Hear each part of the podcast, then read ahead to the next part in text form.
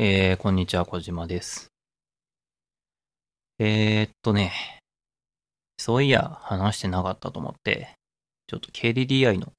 通信障害の話をします。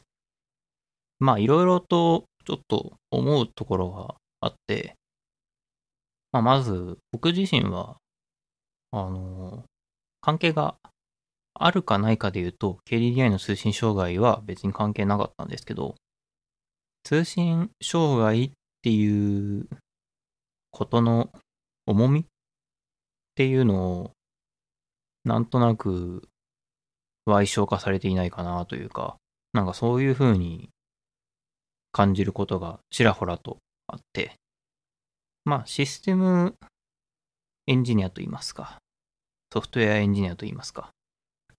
障害というものは起こるものだよねっていう言い方をすることがまああるんです。で、それはまあなんだろう、程度問題ってそういう言い方が絶対にダメっていう感じではないし、かといっていや障害は起きるもんなんでってこう開き直るのもいいとも思わない、まあなんかちょうどいいところはその間にあると思うんですけど、ことがものによっては障害って起こるものだよねって気軽に言ってはいけないこともあると思うんですよね。で、この通信障害っていうのはそれに当たると思うんですよ。っていう話をまあ今からしようかなと思っているんですけど、まあ、起きてはいけない障害って何っていうと、まあ、一番簡単というかこう直感的に言えることって、多分そのシステムが止まったら人が死ぬみたいな、なんかそういうものだと思うんですよね。そうですね。僕、関わったことないんで、あまりわかんないんですけど、例えば、えー、空港のシステム、飛行機の空港のシステムが何らかの異常を起こして、えー、例えば、離着陸に、えー、非常に影響が出てしまうとか、えー、まあこれ、スパイダーマンとかであったような描写ですけど、飛行機と飛行機がこのまま行くとぶつかるのに、えっと、システムがそれを検知しなくなってしまうみたいな状況とかがスパイダーマンとかであったんですけど、まあそんなことがもしも起きてしまったら、明らかに人の命を危険にさらしているっていうことになるので、それはまあ大問題。そんな障害を起こしてはならないわけですよね。普通に考えて。で、えー、金融システム障害も実はそうなんですよ。お金の動きが止まるっていうことがどういうことなのかっていうのを掘り下げて考えると、例えば、えー、企業があるところに、えー、お金を納入しないといけないなんてことはあり得るわけですよね。まあ当然あるわけです。で、そのお金を納入できたから会社が存続できるとか、まあそういう本当にまあ会社の強いてはまあ社長の人生みたいなのがかかっている瞬間っていうのはあったりするわけですよ。で、たまたまもしその瞬間にシステム障害が起きて、えー、お金の納入が遅れてしまった時に、障害だから遅れたっていうことで取り返せるのかっていうと、まあ取り返せないわけですよ。まあ絶対に取り返せないかはその時のシチュエーションによると思いますけど、取り返せないことも当然あるわけですよ。だからお金が止まる、お金の動きが止まってしまうっていうのは、一つのまあ会社だったり、えー、あるいはその会社に関わる人生だったり、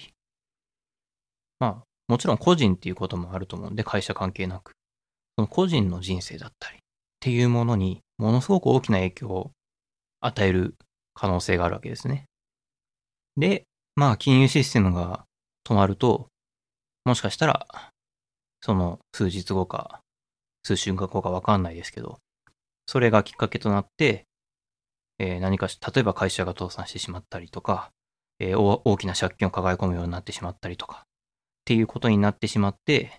えー、線路に飛び込むなんてことが起こりかねないわけですよ。ってなわけで、システム障害っていうのは単にシステムが止まるっていうことが問題っていうことだけじゃなくて、そのシステムが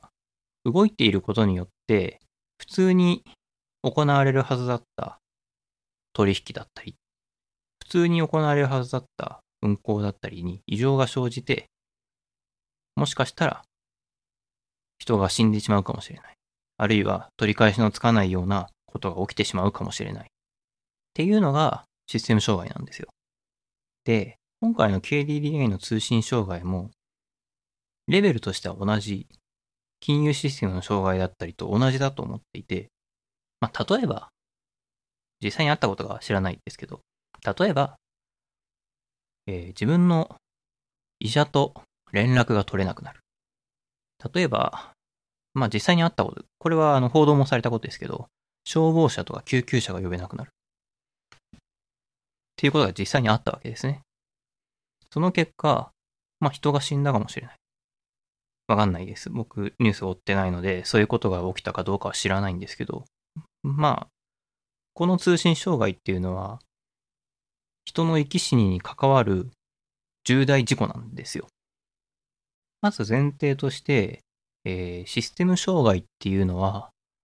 まあ、たくさんのってことはないかもしれないけど、誰か一人の人を殺すかもしれないようなことであるっていうこと。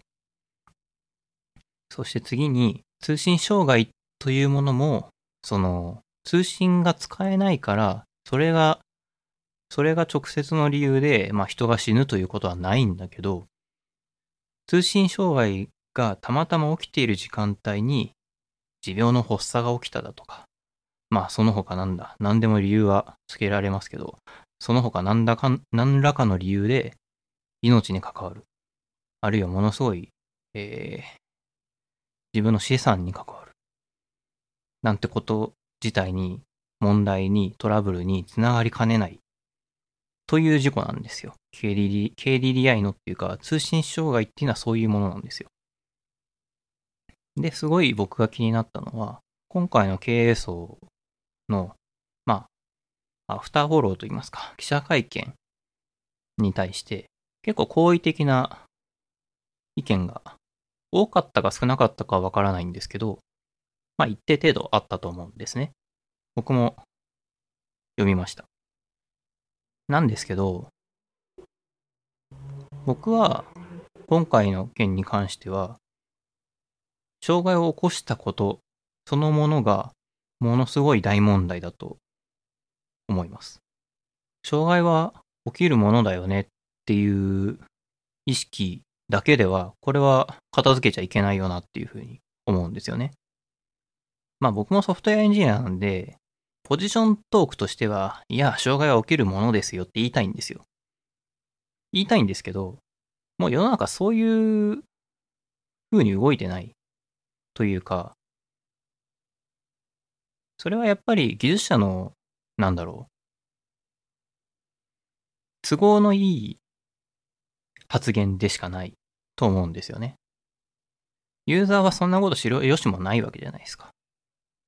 いつでも使えるはずのものが使えなくなったら困る。そんだけなわけですよ。それに、いや、障害起きるものだから、こう、障害起きてる間は、なんか、天災が起きた、台風が来たようなもんだと思って、えー、心穏やかに過ごそうよっていうのは、ポジショントークでしかねえなっていうふうに思うわけですよ。ユーザーはそんなこと知っちゃわけ、知ったこっちゃないわけだから。通信障害を起こしてしまったっていうことに、まあやめるかどうかは知らないし興味もないんですけど、何かしらの責任は取ってしかるべき。それがまあどんな取り責任の取り方なのかは知らないです。それはもう、あの、ケーディーディーアイ のと、えー、まあ株主なのか何なのか、えー、役員会なのか何なのか、まあそういうところが決めるなり何なりしてくれればいいと思うんですけど、一方で経営者がこれ、これ、これほどの大事故を起こして、いくら、その、障害の対応、障害が起きた後の対応が経営者として問題なかったとか、えー、そういうことだったとしても、あるいは記者会見で、えーっと、技術的な説明が素晴らしかったとしても、それと、障害を起こしたことっていうのには何の関係もないし、障害を起こしてしまったこと自体で経営責任は追及されるべきだと思う。まあそうじゃないとおかしいですよね、そもそも。まあ障害が起きてしまったこと自体が問題だし、障害が起きてしまったこと自体に責任が追及されるべきであって、障害が起きた後に何をしたかっていうのは、まあ関係ないとは言わないけれども、それで擁護するのは間違ってると思う。実際に事象と事実として、どんな技術的な困難があったとしても、ユーザーに長時間にわたる不便を与えてしまったわけなので、その責任は追及されるべきだし、その責任は取るべき。っていうのが、まあ、僕個人の意見です。いや、難しいんですよ。技術者としては、今回のその、障害が長引いてしまった理由とかっていうのも、まあ、技術的によくわかっているわけじゃないけど、まあそういうこともあるだろうなと思うし、その復旧はすごく難しいし大変なことだっただろうなっていうのは、まあ僕も想像がつく。完全復旧するのに数日かかってしまったっていうのも、まあ、それほどのトラブルだったよなっていうのもわかる。だけど、じゃあ責任が軽くなるのかっていうと、なわけないっていうとこですね。経営責任、まあ、現場に責任は、を押し付けるっていうんだったらまた話が変わってくるけど、現場に責任はないと思いますけど、経営者の責任が追及されないっていうのは話は違うでしょ。っていうのが、なんかこの、この件を見ていて、えー、一応にひゃくえん返金っていうところまで、ユーザーにどう落とし前つけるかまで、えー、決まったところでちょっと喋ってみようかなと思って、えー、一連の思ったこと、一連のその ケーディーディーアイ 通信障害に関して思ったことでした。そうですね。まあこんな感じでソフトウェアじゃないけどシステムの話だったりっていうのをまあ、えー、一人だと喋っております。えー、その他、えー、まあ僕の友人をお招きして、いろんな雑談を交わしたりとか、えー、直近だとですね、えー、政治について話したりとか、そんな回もありますので、えー、もし興味があればそちらも聞いてみてください。えー、このポッドキャストは、えー、特にいちじかん以上配信しているエピソードであれば、えー、チャプター機能というものに対応しています。チャプター機能とはどういうものかっていうと、まあ、YouTube のえー、時間でのリンクみたいなのも浮かべてもらえればいいと思うんですけど、この時間帯はこのテーマで話してる、この時間帯はこのテーマで話してる、みたいなものを、えー、表示する機能です。えー、対応している、えー、ポッドキャストクライアントは Apple Podcast や、えー、Overcast、Pocketcast などがあります。えー、もし、チャプター機能に対応していない Google Podcast だったり、えー、Spotify だったりを利用してお聞きの方は、えー、ももし、えー、関心があれば、チャプター機能を、えー、使いたいなどあれば、えー、ポケットキャストやオーバーキャストなど対応しているアプリで聞いてみてください。えー、今回は最後まで聞いていただきありがとうございました。また次回お会いしましょう。